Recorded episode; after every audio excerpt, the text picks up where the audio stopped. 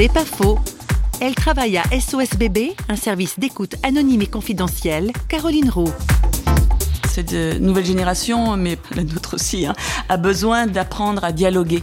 Ce qui nous marque, nous, dans les problématiques qui nous sont posées, c'est quand même beaucoup des problématiques de couple. Et on s'aperçoit que les personnes ont du mal à parler entre elles, à communiquer, n'ont pas envisagé assez ce qu'elles voulaient construire ensemble, ou bien ça peut se figer trop.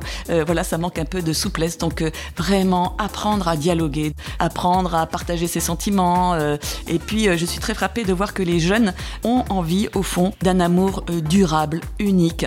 C'est leur rêve, c'est leur espérance, mais ils ne croient pas que c'est possible aujourd'hui. Et donc, euh, c'est vraiment euh, essayer de témoigner, donner des exemples que la vie, la fidélité aussi, ça vaut le coup. C'est pas faux, vous a été proposé par Parole.fm.